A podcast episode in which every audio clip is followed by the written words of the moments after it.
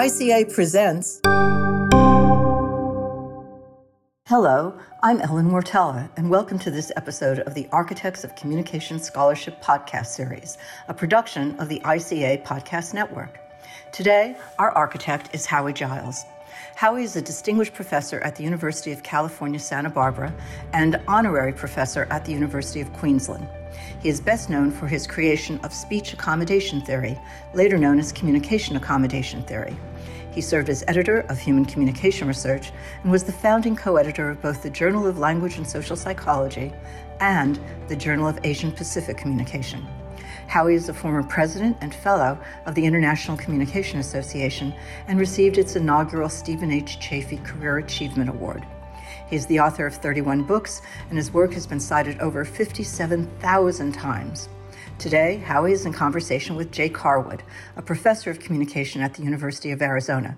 Here's Jake. Hello and welcome, Howie. I'm thrilled to have this opportunity to talk to you about your contributions to the field of communication. Thanks, Jake. I'm honored to be selected as an attributed architect and personally thrilled that you are my interviewer.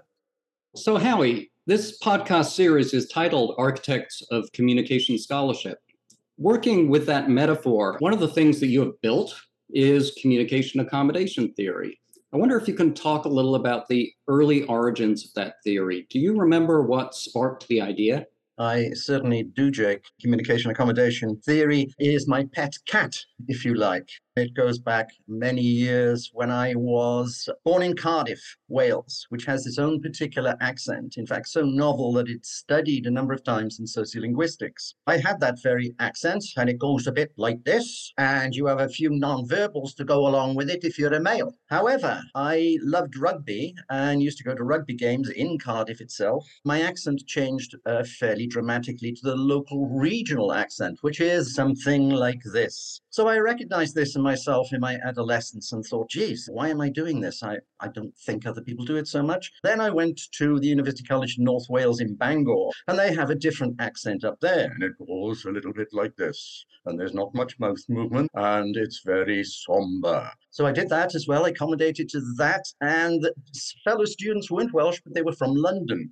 And they talked rather much like this, a very standard received pronunciation, as they call it. So I became quadri dialectal, and this just fascinated me. I was about to go to grad school in Bristol in social psychology, and I searched the literature. There wasn't much in there. What there was was in sociolinguistics from the very famous Bill Labov, who studied pronunciation in New York City, and he attributed changes to context, norms, merely that. I thought was much richer phenomenon than that in terms of its antecedents, processes, and outcomes. And so I began my PhD on that very topic, trying to find out its universality and find out ultimately are not we mostly all do this, depending on the context and the mechanisms attending it. So, CAT has grown into really one of the most widely cited and used frameworks in communication. It's also being cited extensively in linguistics, psychology, health sciences, and probably other disciplines I'm not even aware of. Yeah, there are a few others that are interesting. One being biological and marine sciences, where there's a growing literature on communication and accommodation between various different species, wolves, birds, and whales. It also appears in the discipline of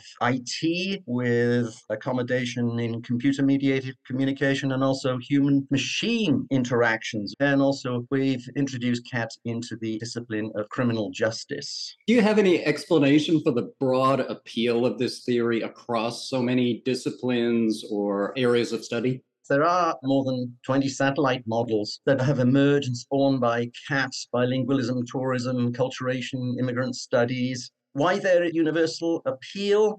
I think other disciplines don't cite us very often or as much as they should do. I've had the temerity with colleagues to push applying CAT variants into them. And maybe it's not so much the appeal of accommodation per se as highlighting communications relevance in dentistry, foreign language learning, counseling, etc. So put another way, CAT has perhaps been more vigorously applied by theorists in other domains. Your work extends beyond accommodation theory. It spanned a huge variety of contexts, domains, just to name a few multilingualism, police community relations, aging and intergenerational communication. You've published work on humor, music, dance, and many other areas. I'm curious, are there particular themes or undercurrents that you see as connecting those diverse areas? Yes, I think there are for many of them. While my bread and butter is CAT, I self identify as an intergroup communications scholar. What binds my CAT and my non CAT work, there are intergroup undercurrents of discrimination, isms, social change, when group and multiple group identities become salient, and how communication practices are fundamental to creating these social psychological constructs in the first place and social divisions that we need to begin to start tearing down from our discipline. Let's talk a little about your work with the police. You were a reserve lieutenant or lieutenant and detective with the Santa Barbara Police Department for many years. You've worked as a negotiator on their hostage negotiation crisis team. I understand you've received numerous outstanding service awards for your work with the police. And you did all this while you were a professor? That is correct. What inspired you to get involved with that work? I had cops on both sides of my family. One side was Uncle Bill, who was returning to Cardiff, an officer in Tremorfa, which is an interesting area that has a pub on each corner. He turned down being a desk sergeant because he liked to be in the field. The field for him was to go to a pub for his entire shift. He became known there and became part of the community. And community oriented policing is a buzzword now, particularly in times that we have troubles with policing. I think he was one of the first people ever to be a community oriented policeman. Now, you can't go to a pubs as a cop anymore, but if there was a problem in the pub, he'd deal with it immediately. So that intrigued me. And in fact, I went to the Bristol Constabulary and tried to join them. They told me I was too short and I was too young. I was, I think, 32 at the time. Interesting enough, I retired from being a cop twice that age then I was thought to be too young in England, which introduces notions of ageism and lifespan issues. While I studied many intergroup settings, I'd never tackled police community issues. I believe that the essence of intergroup is par excellence in police community relations, so particularly in the United States when officers are wearing their gun belts, tasers, and jackets. They're fairly formidable and very intergroup in terms of their appearance. To assist this new interest, I attended a Citizens Academy when I came to UCSB at the local police department, SBPD, and was enthralled by the work. And one of the things you had to do was going to the shooting ranges part of this course, which scared me coming from Britain, where you don't see guns. Cops didn't at that time wear guns. So I had to shoot. One bullet went into the ceiling, but the next two, as it happened, hit the bullseye. And the instructor said, You should think about becoming a reserve. And I thought, Oh, if you're going to study other cultures, and cop culture is a culture, let me see if I can become a cop. Was lucky to pass all the testing in police academy, and only about 3% do that. So that is the background to how that occurred and, and led to all sorts of research from that. The blending of two aspects of my life, which has become my academic life, the blending of police community communication and relations and intergroup communication. How has the practical work of being a police officer influenced your understanding of either communication processes or intergroup relations in many ways, when working on the street as an officer, you have to deal with situations in milliseconds. You don't have time to step back and muse about how communication affects this because you just have to get on with the job. But there are certain instances that have surprised me and drawn attention to communication theory. And one example was when I was out on our fiesta with the officer I first partnered with this was 10 years in. At that time, I was receiving a lot of comments about my age and studying intergenerational communication. I said to this officer, Do you think I should hang up my belt now? Do you think I'm getting too old? And she answered, that is so silly. This is a sign that they respect you in some ways. They'll look for things you're obviously sensitive about and go for the jugular and make a joke about it. I've been writing about ageism for a long time now. This is a totally different view of it. This actually did affect my work and radically broaden my horizons on ageism and acknowledges sometimes the very positive aspects of stereotyping, sometimes in other domains. However, I noted when I was in a situation that was problematic with another officer and had time to contemplate communication issues, more often than not, I would find it difficult to think of a communication theory would solve this dilemma, sometimes dangerous dilemma. So, in fact, sometimes officers would do things I could not predict. You would think this is the wrong thing to do, but would be extremely successful. We have a lot to learn from studying police communication practices at the ground level of how they do things, why they do this, why it's successful, why it's not successful, etc. I suspect there's a huge body of implicit communication skills for people who work in a high risk situation like being a police officer that would be wonderful to try to draw that out it's common knowledge that 80% or more of police work is actually communicating and accommodating or not to different aspects of society. And there's not much of that in the police academy training, it's more physical defense. Our agency does interview new recruits and looks to see if they have communication skills. They are selected in our agency for their ability to deal with different situations effectively. I think that's why our agency is pretty successful and doesn't have many problems. I'm interested in how you balanced being a member of the organization while also doing research on police community relations more broadly. It's sort of a participant observation thing that you were involved in. Did you keep those two roles distinct or did they merge? I wanted them to merge, but it was very difficult. And now I am merging them with a lieutenant in our agency who is now a PhD student of mine I was never allowed to study communication at my own agency. That was a no no. I had to go outside to other agencies to do this. Part of this is that cops are very wary of academics infiltrating and writing critical books about them. This, in a sense, is a very intergroup situation. It took many years for me to appreciate the culture and become accepted as part of the group this lieutenant and I am working with a criminologist, we're able to use that discipline and all its resources to meld these two areas together, which I think is very important, particularly in the times of George Floyd. Officers now are retiring much earlier. When I was recruiting, there were 300 of us at one point. The other day, only three turned up. So, your work has been very influential in the field. The pure quantity of stuff that you have produced is also notable. Some listeners to this podcast, particularly junior scholars, might appreciate some insights you have on how to be that productive. How do you manage numerous simultaneous projects and see them all through to completion?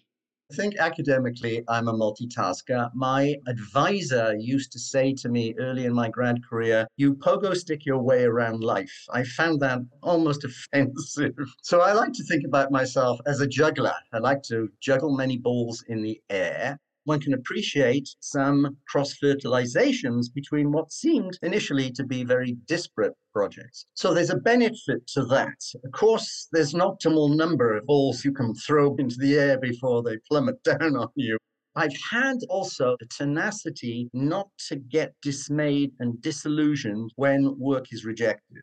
And it is kind of a debilitating process, particularly if you take this personally, even though the work may be very good. And so rather than being dismayed and seeing it in terms of rejection, I've always thought about it as providing invaluable feedback where ultimately, after a series of serious revisions, the work is massively improved and hits somewhere, maybe a boutique journal. I think if it hits somewhere and presents a real message, it will be cited. For instance, my first communication article in 73 was published in Anthropological Linguistics, which is not considered a mainstream article in communication, but is one of my biggest citations. And so I say, get the work out there don't be dismayed. Don't see it as rejection. As in a journal editor, I do not use the word with authors as rejection. I say non acceptance. Not unrelatedly, I remember the late Bob Hopper at a conference, and he had a marvelous paper. I sent it out to reviews, and I had two reviews come back that trashed it. Why do we need to trash someone's work? What are the processes underlying that? So I thought, hmm, wonder whether my own views of quality are off base. So I sent it to another two reviewers who rejected it. So that's four now. I'm so committed to the fact this had something to say that I sent it out to two scholars whose views I hugely respected. Came back, same thing.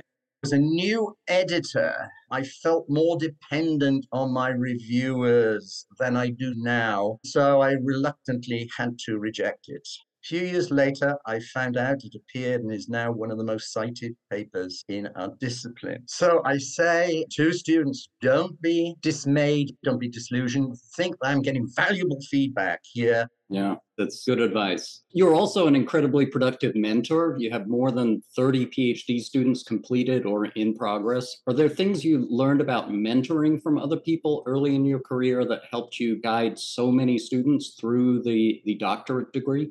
Yes, I think there are.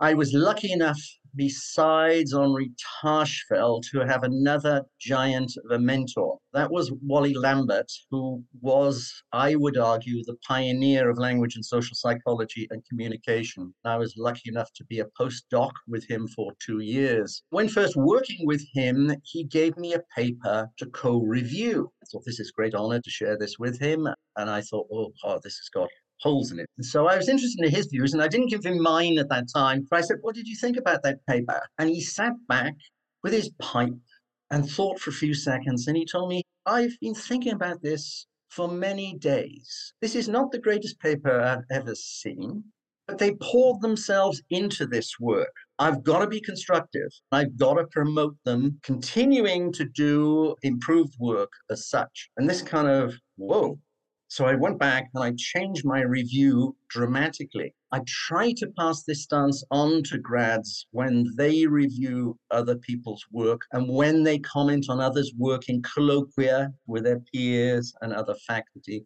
That benevolence and empathy is important it's a co ownership of a project, it's a mutual negotiation in a supportive way. Another fundamental thing I learned when I first came to UCSB was I was given, notice, a student who was floundering on her master's. We had to get her going very quickly. She kind of liked my work, so she did a master's that followed from my early work. She then started floundering again when doing a dissertation. I said, Don't do what I do or what I tell you to do. I encouraged her to look for issues that she had a passion for, which is necessary for us to persevere through academia in general, let alone the dissertation process. She was shocked that I gave her this autonomy, and I was shocked that she was shocked. I was thinking this says a lot about us that we want people to follow our own thinkings. No, we learn from our students. It's interdependence. And she came up with some very compelling questions and immediately after graduating got a job at Stanford. And so this for me was an important signal that you do what drives you. All right, we're going to close with a couple of big picture questions. So the first question is what do you think are the big intellectual questions for communication scholars to address in the next decade?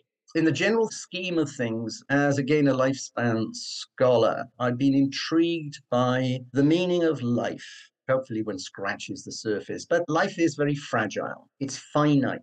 Sometimes it ends in youth, sometimes it ends later in life. And tragically, we know and feel physical and sometimes cognitive changes over time that can be debilitating. I remember as a young kid, my mother saying, Old age is a tragedy. My dad would say at the end of his life, Howard, don't grow old. So these are large scale existential questions that I think communication ought to orient itself about Given my policing adventures, I feel intergroup communication has much to light up the road to more harmonious police public relations that could yield a safer society. If I funnel back down from the larger scale to CAT, where we started communication accommodation theory, a thorny issue for many decades that has not been resolved is when do communication and non-communication practices assume conscious awareness and under what circumstances are they in contrast under the cognitive radar as more automatic processes? The way your parents talked about old age reminds me of how many people I know talk about old age. And I'm fascinated by that construction of what old age is. Finally, what do you think are the big societal challenges and opportunities where communication scholarship can make a contribution? In the moment in the USA, the midterm elections and primaries, there's a lot of media attention given to what concerns the voter vis-a-vis politicians. We think here about the economy, inflation, mass murderers in schools, gun control, causes and dire effects of homelessness in so many of our urban communities, the backtracking of 50 years of law and civil rights, the threats to democracy, just to name yet a few. Yet if one were to pour through the pages of communication journals, one doesn't see any of these addressed.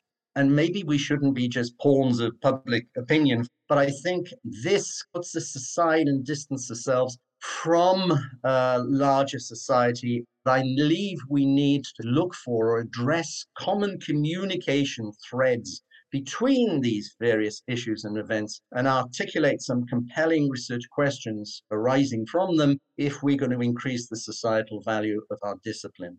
This has been really a great conversation. I've enjoyed it so much. Your scholarship and your mentorship are justifiably legendary. And so, thank you on behalf of all of the lives in our discipline that you've touched. Thank you so much, Jake. Thank you, ICA. Cheers. This episode of Architects of Communication Scholarship podcast series is presented by the International Communication Association Podcast Network and is sponsored by the School of Communication at Kong Baptist University. This episode was produced by Dominic Bonelli. Our executive producer is Devonte Brown. Our production consultant is Nick Song. The theme music is by Humans Win. For more information about our participants on this episode, as well as our sponsor, be sure to check the episode description. Thanks for listening.